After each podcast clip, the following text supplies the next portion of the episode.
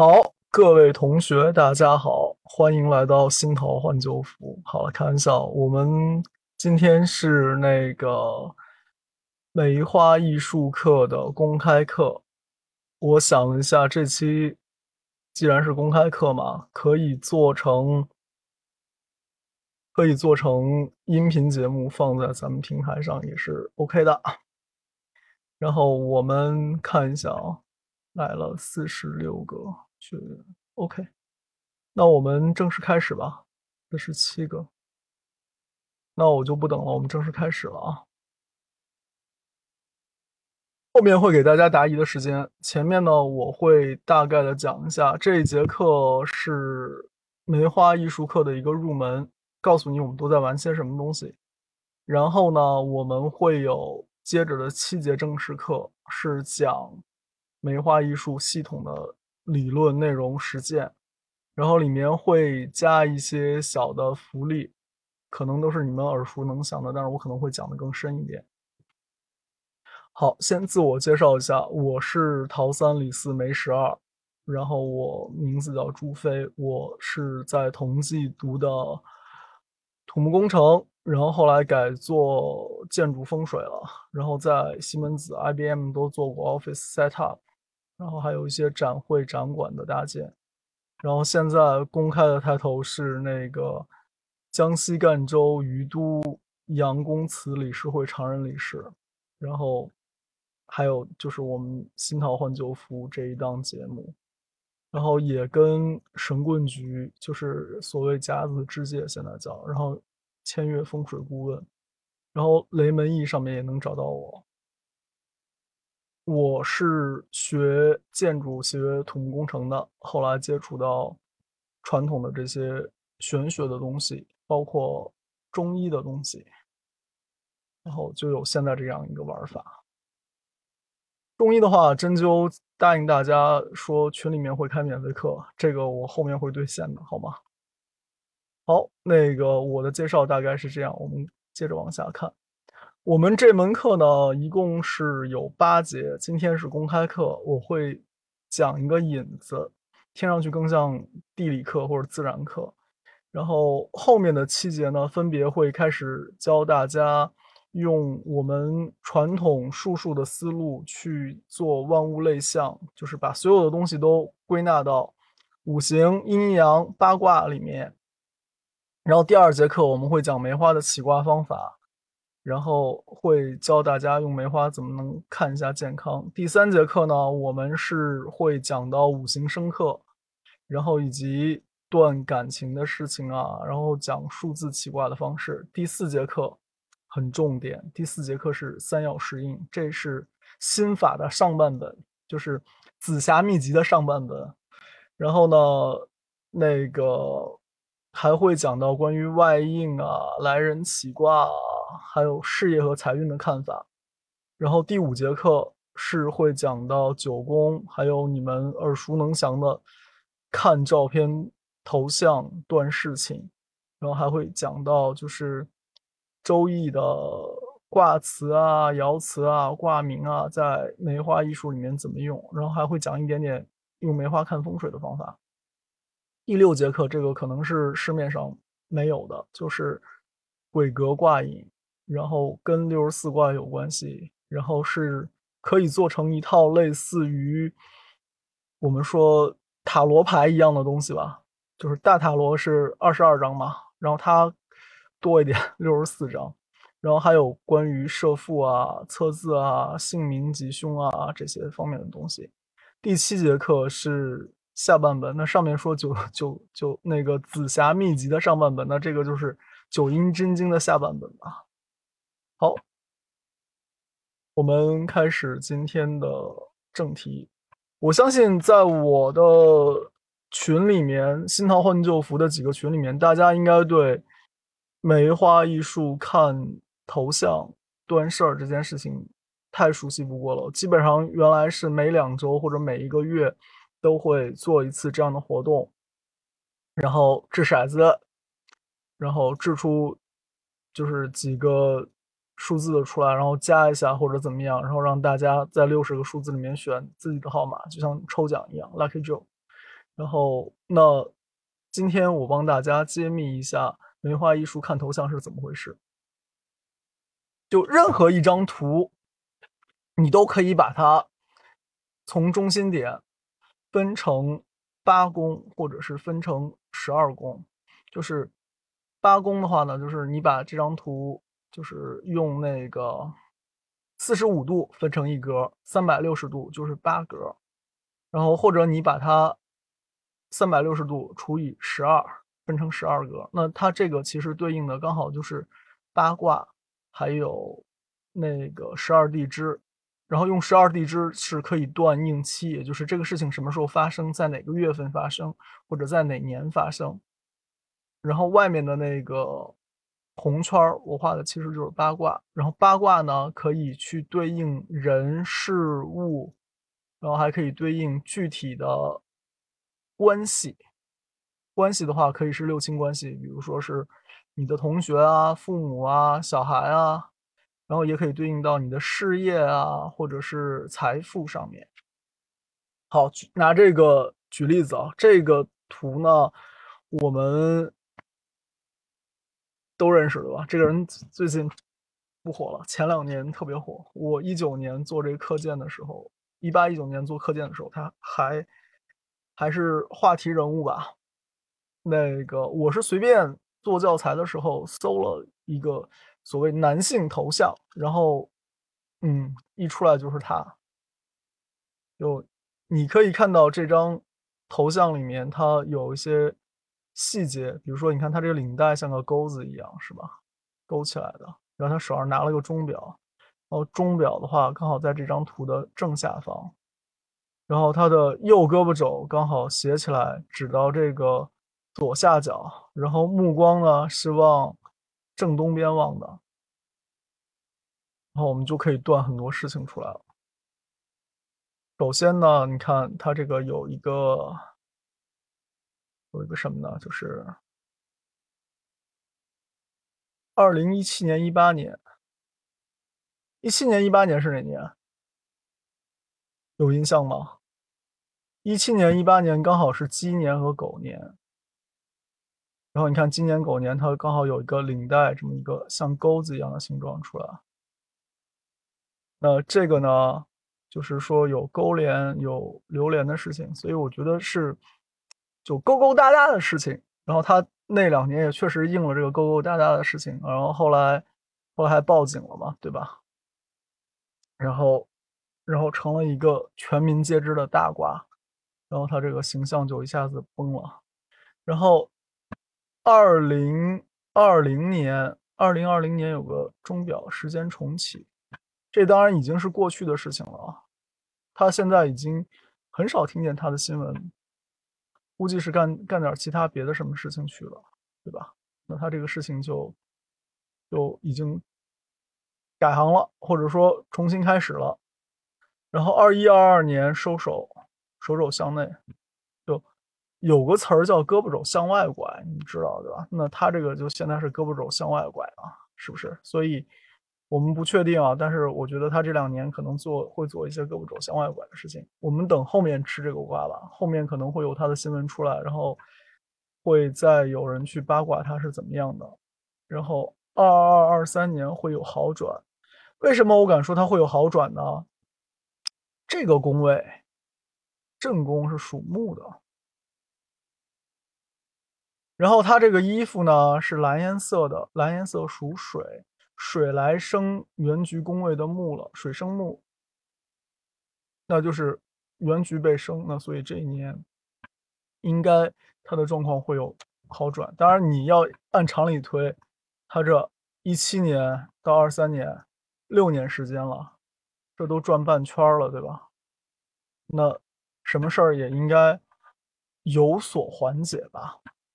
然后下一个是一四年或者二六年窥伺机会，那这就是他的这个目光，目光看过来，看到这边来，然后他的目光是这个方向，所以在这个范围内可能就会有新的机会出来，或者是说他的脑袋是在五的方向，那这个地方他可能有动脑筋。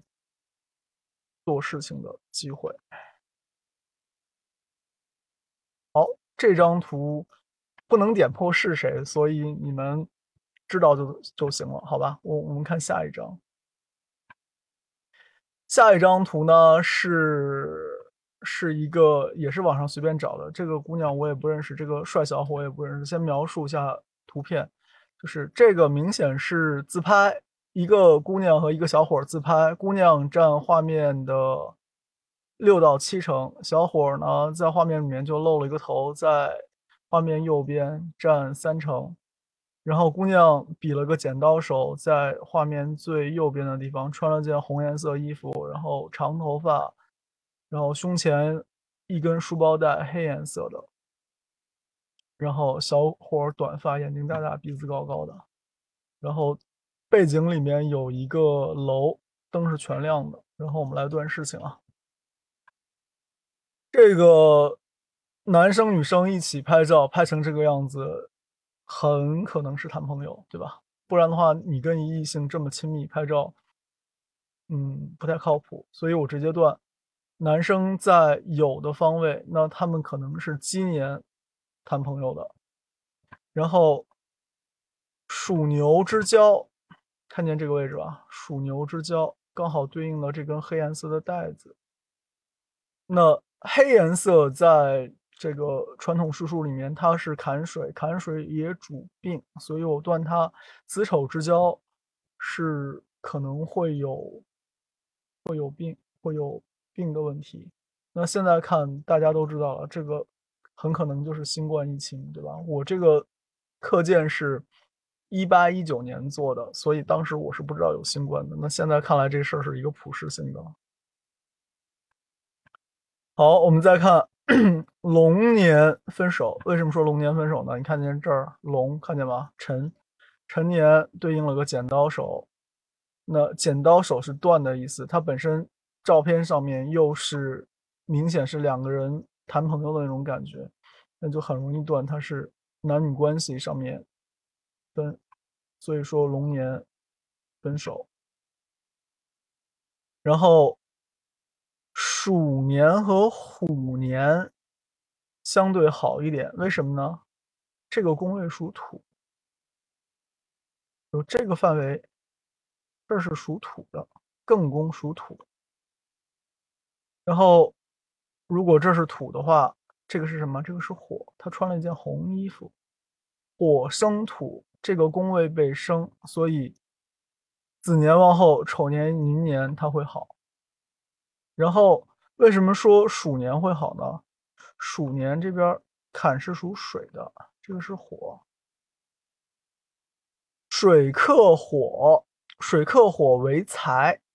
那子年的话，就是鼠年的话，它就容易得财，所以得财嘛也会好。前面是被生，被生是说有人在背后帮忙，有长辈支持。那鼠年是得财。那不管是有长辈支持还是得财，都是好的，对吧？然后后面还有个亮点，就是后面这有个楼是亮的，那它是个楼嘛？告诉你楼在这个地方亮起来，那说明这一年可能跟楼相关的事情。那他要么是买房，要么是搬家，然后时间发生在五年，就是我们说的马年。好，这就是一个最简单的。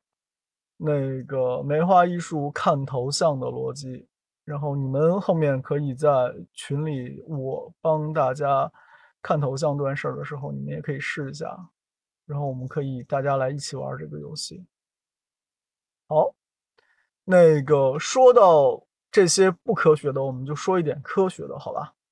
国外呢有研究者收集了六万六千个推特用户的数据，然后去分析他们头像，然后用特定的算法分析，比如说它的颜色啊、构图啊、图片形式啊，然后人口统计学特征，包括面部表情、面部展示、人格特征之间做了一个相关性，然后。可以多留意一下，它上面有一些，它上面有一些红颜色的地方，看见吗？这就是比较明显的啊。然后这条不用看啊，这条都是一没什么好看的。然后看一下这个零点九啊、零点七啊、零点七五啊这些数据。然后我帮大家总结了一下，就是绿颜色是高相关，红颜色是低相关。那什么东西是好的呢？就是客观、理智、沉稳、中性，这些是比较容易被人接受的。那他需要注意些什么呢？就是要尽量避免使用这种目的性太强、太功利的图片。那换到我们平时的想法，就是你弄一些呃过于钻营、表现的你特别钻营的这种做头像就不太合适，或者是特别事儿的那种人的。感觉的那种头像也不合适，然后比较受欢迎的是说有热情的、积极的。那最简单的热情和积极就是愉悦的、微笑的，这个是大家都喜欢的。然后再有表现力的，那像我印象中很深，什么是表现力呢？我以前 IBM 有个同事，蛮漂亮一姑娘，特别喜欢往新疆跑，都让我都误以为她是新疆人。然后呢，她的那个微信头像是她之前拍的一组照片，是飞天的。然后，那这个就是具有艺术表现力的，对吧？然后尽量避免用一些消极、产生消极印象的东西做头像。那避免就是给人带来悲伤联想的，就没有人用坟地做头像，没有人用墓碑做头像，对吧？那这个大家中国人会觉得晦气的，然后那个尽可能的不要让大家在你的头像上看见这些不积极的东西，因为有形必有相，有相必有事。你如果用一些消极的东西来做头像的话，往往这些消极的事情会印在你身上。你说它是心理学的影响也好，你说它是。潜意识的东西也好，那玄学上讲就是看见什么就会有什么。所以我的头像其实就比较好玩。我的头像是，你说是烟就是烟，你说是火就是火，你说是一棵树它就是一棵树，你说它是一根草它就是一根草。就是你看到什么是你的问题，然后你看到什么其实是你心境的反应了。好，然后我们再往下看啊。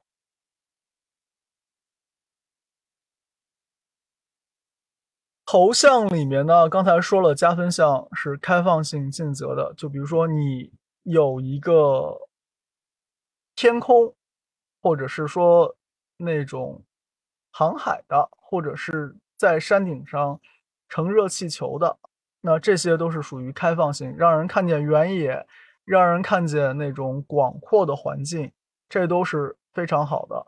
然后尽责的，尽责的，比如说你照顾猫猫狗狗的。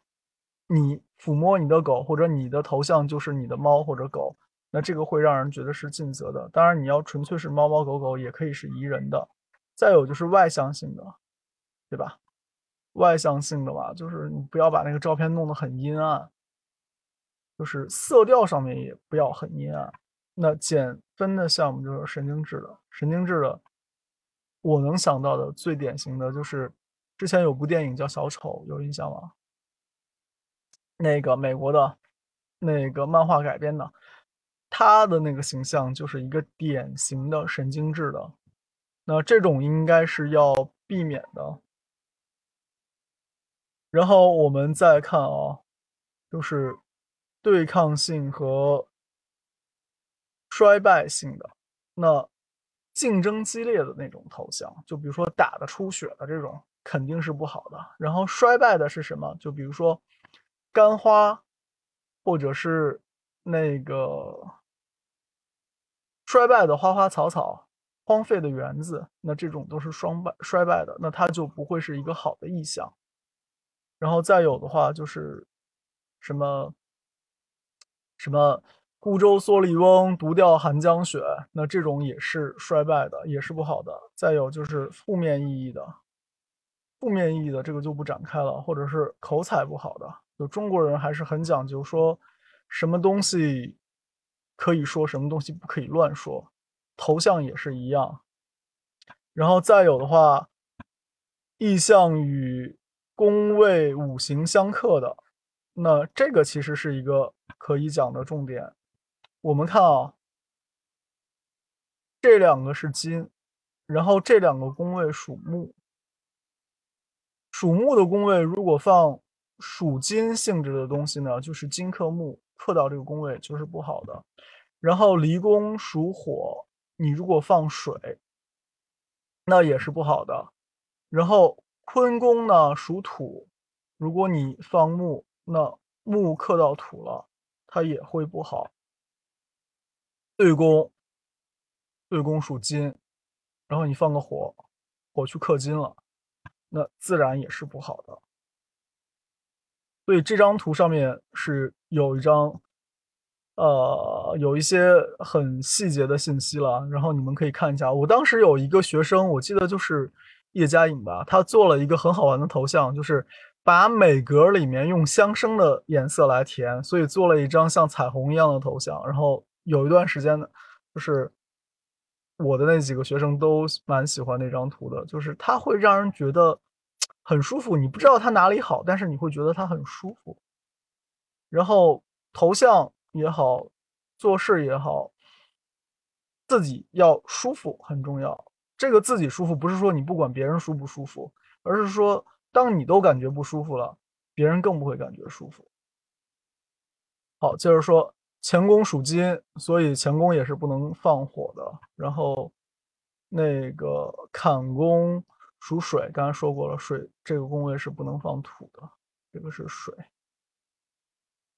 然后你们现在就是大概听一下，是了解这样一个思路，知道它是要分宫位的，然后每个宫位对应不同属性。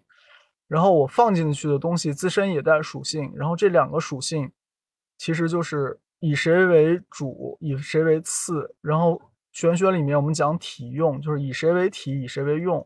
然后他们两个之间的关系是相生还是相克？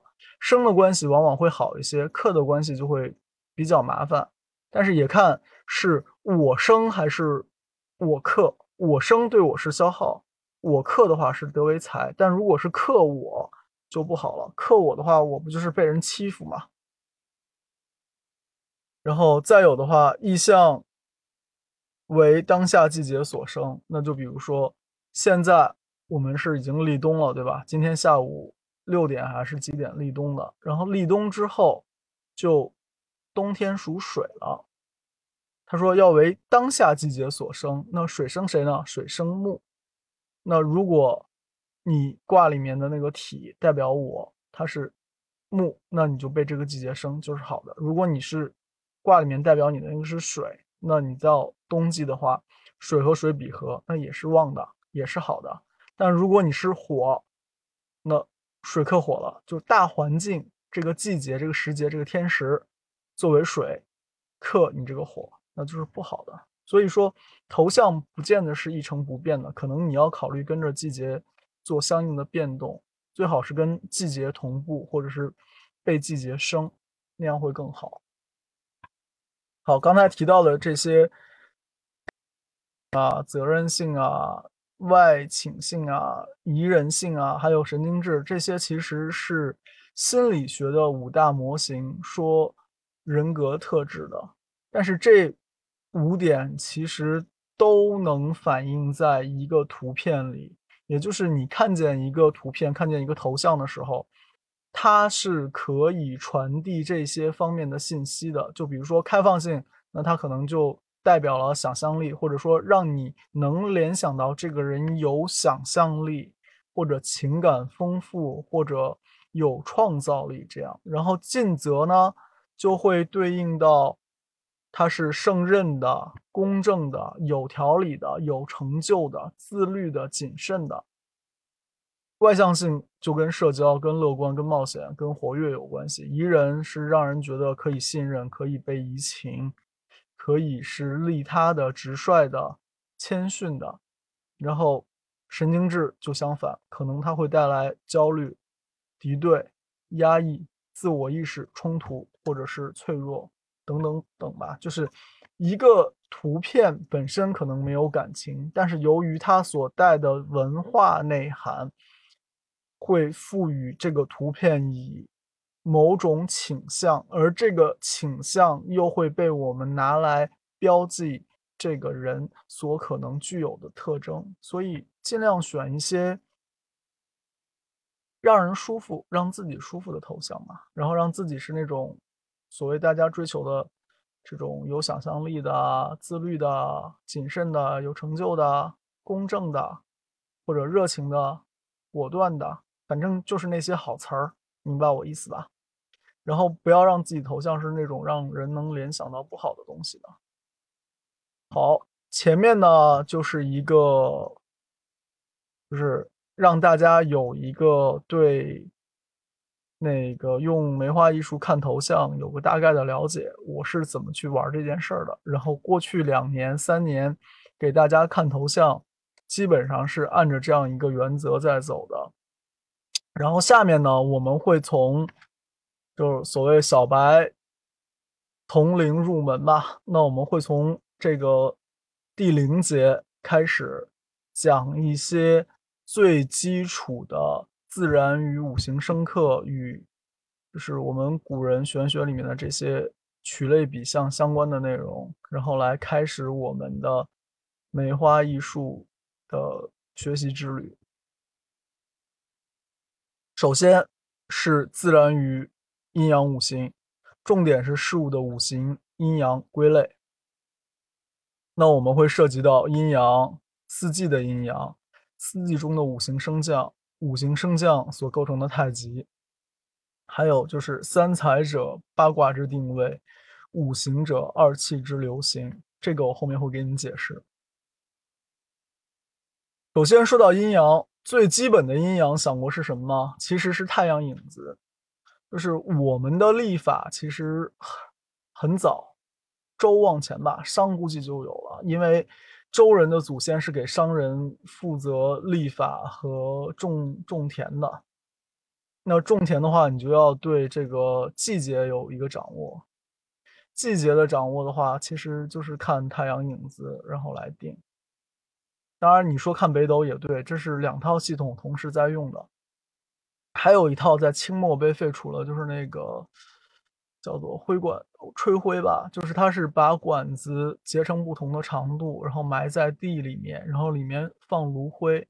到了相应的季节，管子会跟就是就是所谓的地气冲动，你可以理解成共振，然后会有地气上来把那个管子里的灰吹出来。当然，后来说这个东西是伪科学。whatever 这个东西存在过，而且能存在三四千年，我相信它不会是一个就是大家忽悠四四千年的东西，对吧？我们说阴阳，首先呢是考虑你假想这么一个场景啊，就是在地表，就是你住的地方那儿立了一根长杆子，然后这个长杆子呢。每天日出日落，它的影子就会动，对吧？那我们先不考虑每天它怎么动，我们先考虑每年怎么动。然后每年什么时间呢？我们为了观测省事，我们定在正午。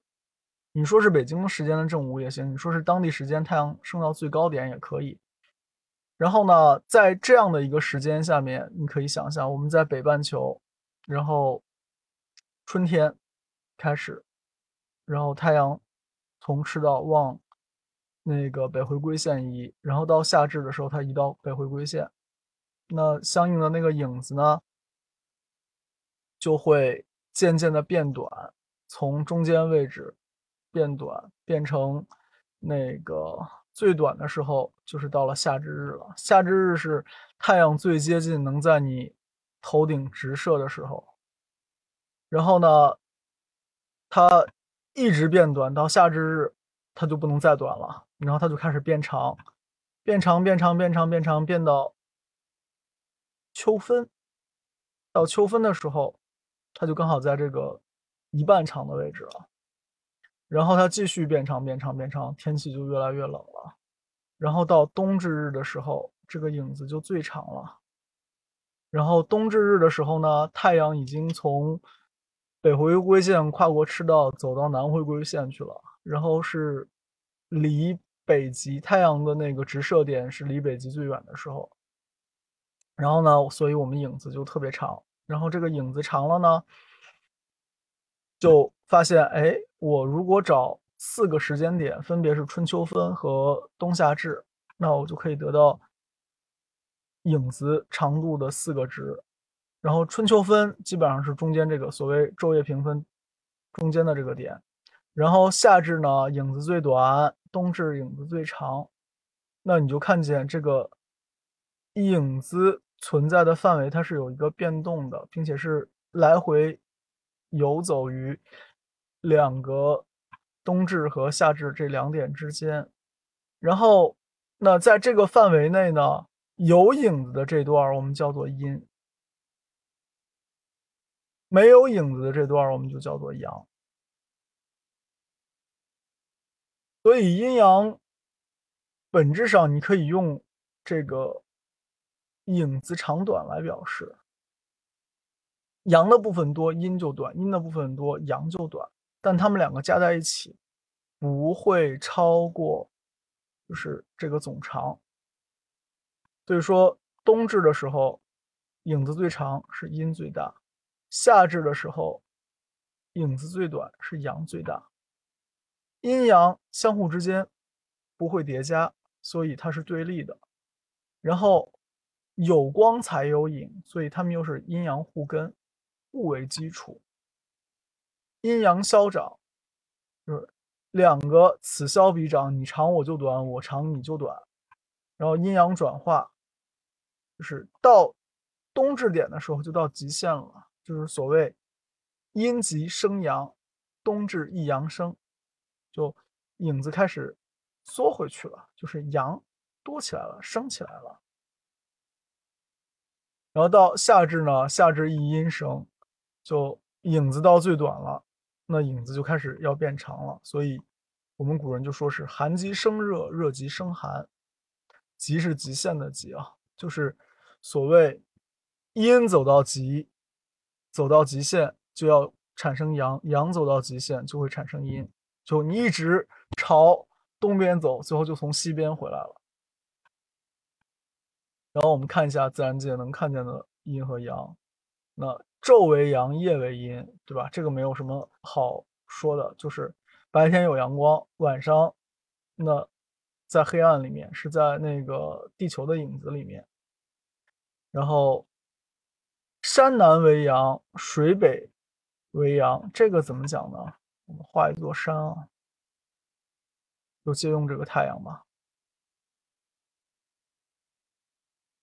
画一座山，我们在北半球，所以太阳肯定是在南边照过来的。那这边是南，这边是北。那山的南坡就容易得到日照，然后水呢，水是凹进去的，所以堤岸是在北边儿。北边的堤岸能晒到太阳，那这些晒到太阳的地方自然就是阳。反过来，晒不到太阳的地方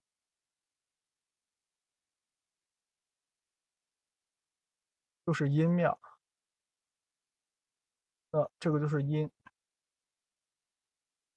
最大的特点是说什么？是山南日照强度高，所以长的东西会大。然后水北也是一样，就是。南边的堤岸嘛，山南边的水就是水北边，他们是同一条线上面的堤岸。然后山的北边，水的南边就是阴，它光照就会少。那我们可以讲两个有意思的地名。第一个，淮阴侯韩信。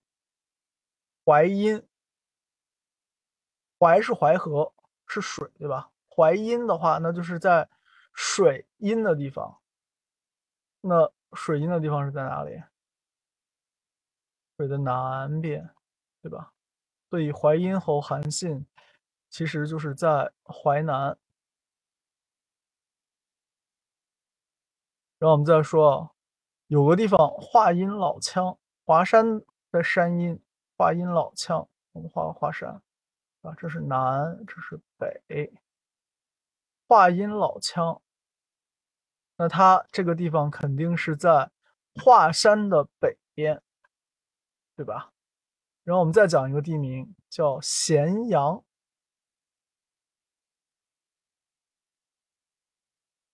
咸阳的咸其实是都的意思。然后有一个卦叫做泽山咸，对吧？泽山咸，泽山感。然后呢，它是说。在山的阳边，也在水的阳边，所以咸阳这个地方肯定是在山的南边，水的北边，对吧？山南水北为阳，所以咸阳其实是在山南水北，就是两个阳都阳，所以叫咸阳。然后再看啊，就是在外面是阳，在里面是阴，在上面是阳，在下面是阴。热是阳，冷是阴，膨胀是阳，收缩是阴。然后背为阳，腹为阴。为什么？因为农耕文明，面朝黄土背朝天，背朝天背在外面，背对太阳，它是热的，对，它是阳。然后肚子在下面，肚子是阴，肚子因为晒不到阳光。然后再有那个五脏六腑。五脏、心、肝、脾、肺、肾，这都是跟外面不连通的，所以它是阴。然后接下来就是消化系统，就是六腑，那它这个就基本上是阳，因为它说白了是跟外界是沟通的。然后男为阳，女为阴。然后我们后面要学到的话卦，它叫做爻，就是这两个叉落在一起那个字儿。如果是一杠叫做阳爻，如果是断开的两个短杠就叫做阴爻。好，我们继续说，还是说刚才那个四季。四季的话，这个其实是跟以前人的天文历法有很大关系，就是这个其实叫龟了，就是处在地上的那个。然后他看日影长短，他就可以在地上画线，然后各个时段什么。春秋分，对吧？冬夏至，今天是立冬，那立冬你看到它和立春其实是在同一同一个点上面的，然后立夏和立秋是在同一个点上面，春秋分是在一个点上面。那它的变化呢，其实就是这个光影长短的变化。那从冬至过来到立春，阳变长了，然后再到春秋分，就是春分，然后阳继续长，到。那个立夏，阳还在变长，到夏至，阳到最长了，然后再反过来，那立秋，阳短一截，然后秋分阳再短一截，到立冬阳又短了一截，到最后冬至，阳短到不能再短了。好，然后这边有一个往复的东西，我把它画成了符号，对吧？就。春天的部分呢，你看到它是从立春到那个春分，都是一直在阳在涨，阴在跌。然后到了立夏，其实还是阳在涨，阴在跌。过了立夏之后呢，那它就是阳涨，到夏至之前都是阳涨，然后到夏至之后阳开始跌了。然后阴呢一开始是在跌，然后到了夏至阴开始涨。那所以春天的话，你看。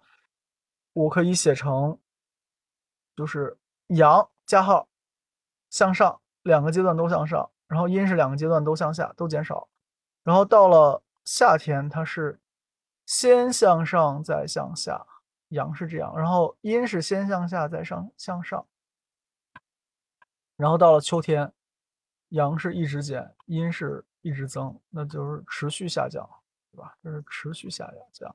阳持续下降，这边阳持续上升，春天，然后到了冬天，一开始阳还是在下降，然后接着阳就上升了。过了冬至，阳就上升了。然后阴的话呢，是一开始是在增加，到了冬至就开始下降了，所以它最后可以画成四条曲线。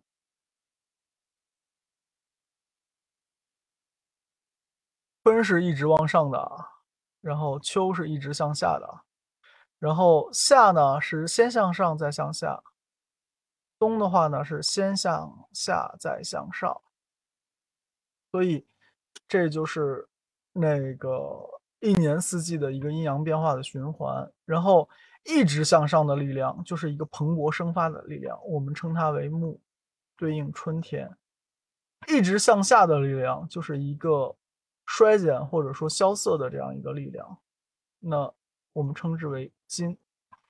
然后这个先向上后向下的力量，我们称之为火。然后先向下再向上，哦，刚才口误，先向上再向下是火，先向下再向上是水。然后这是四行有了，中间还有一段。中间这一段呢，是所谓持续存在的那个阴影部分。你看到了一个类似于心形的存在，这个叫做土，土生万物，没有影子就没有这些光的变化。这就是我们说的五行最根本的来历。五行本质上是气的流动，可以写作这个气，也可以写作那个不太常写四个点的气。这个常写的气呢是后天气，这个四个点的气呢是先天气。你不用管那么多，反正你就知道气是会有流动的，然后它会跟着季节有四种形态，就是一直往上的、一直往下的、先上后下的和先下后上的，然后分别被命名为了木、火、金、水。然后中间那个阴影部分不动的，它一直在中宫，那我们就称它为土。好，我们接着往下讲啊。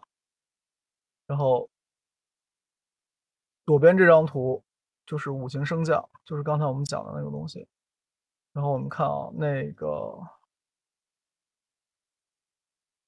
右边是排的金木水火土，咱们就把。春天对应木放过去了，然后秋天对应金，然后夏天对应火，冬天对应水，中间的这个对应土。这里面有生克关系，木生火，火生土，土生金，金生水，水再生木。所以你看到了，我没有给你画这个五角星的，五角星的这个。是外行，真正的升降其实是在这个十字线上的。你如果懂中医的话，你知道中医有个圆运动，那这个圆运动就是正个圆运动，它不能是个五角星运动。然后中间这个土其实就是对应脾了。然后脾胃论听过吗？脾胃论说的其实就是来以调这个中间的土来。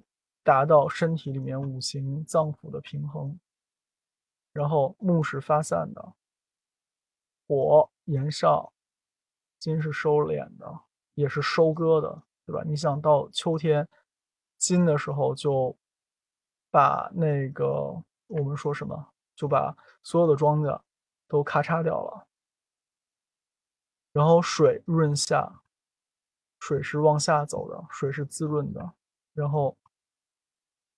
土，它是一个黏黏糊糊、湿哒哒的。土里面有水，它就是泥巴嘛，对吧？泥巴是一个黏黏糊糊、湿哒哒的东西。好，这张图展示的是什么呢？这张图是先说是哪儿的吧？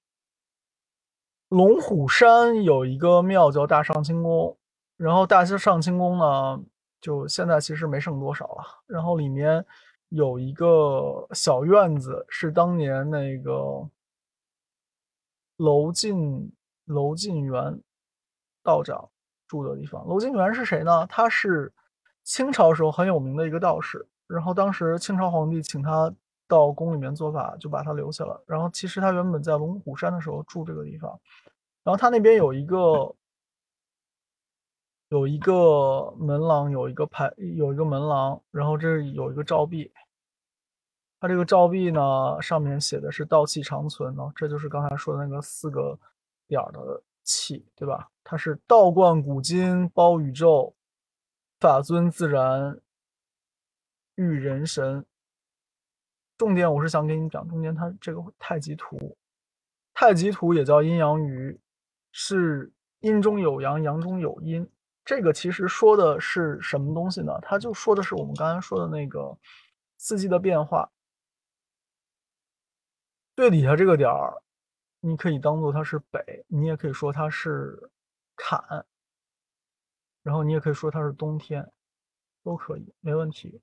然后这个地方对应的就是冬至，冬至一阳生，所以你看见的是白的越来越多，越来越多，对吧？到夏至的时候，一阴生，所以你看这个阴鱼的尾巴是从这边长出来的。然后这边有两个眼睛，这两个眼睛是什么呢？刚才我们不是说了吗？冬至一阳生，夏至一阴生，所以在冬至对应的点上有一个白颜色的圈，就告诉你那个地方物极必反了，生出来一个阳。然后白的里面那个黑颜色的眼睛，就是在夏至的时候，就是至阳的时候，里面生出来一个阴。所以太极图的画法是有。固定规律的，它是一定要阳鱼从下面开始渐渐变大上去，然后阴鱼再从上面渐渐变大下来。所以你看见它如果不是顺时针转的话，这个老师说不符合我们说的左升右降。中医里面讲左升右降，本质上就是这个阴阳鱼，也是刚才前面我给你们画的那个。就是十字的那个，是十字的这张图，土在中间，木在左边，金在右边，火在上面，水在下面。它是由那个阴影啊，就是我们刚刚说的那个立一个龟，它投下来的影子，然后我对应到二十四节气上面去找这个点，然后画出来的图。好。那个最后说一下这两句话：三才者，八卦之定位；五行者，二气之流行。这两句话出在《河洛经运》上面。《河洛经运》的作者叫江永，江永的后人做过很大很大很大的官儿。然后三才呢，是我们平时说的天地人三才，对吧？三才，天对应金，人对应木，地对应土。所以它其实已经有三个形在里面了，然后这三形呢是八卦定位，就是有这三形再加上就是所谓这三者都是物质嘛，天地人都是物质，或者说是实有的，然后再加两种看不见的能量，水火，然后加一起，然后它再把三才分阴阳，三才分阴阳就是六个。然后再加上水火两个，就是八卦。所以三才者，八卦之定位。然后五行者，二气之流行。金木水火土，本质上是阴阳的变化，所以它叫做二气之流行，就是所谓阴阳的流行。阴阳本质上就是我们说这个看不见的气。然后，那这节课的内容就是这些。好，谢谢大家。然后我们下节课会正式的讲那个第一节的内容，开始正式入门。现在是打一个五行阴阳的基础，然后后面有答疑时间，好吧？我先结束录制，然后这段音频我会放在我们的播客节目里面。如果大家感兴趣的话，也欢迎来收听。好，谢谢大家。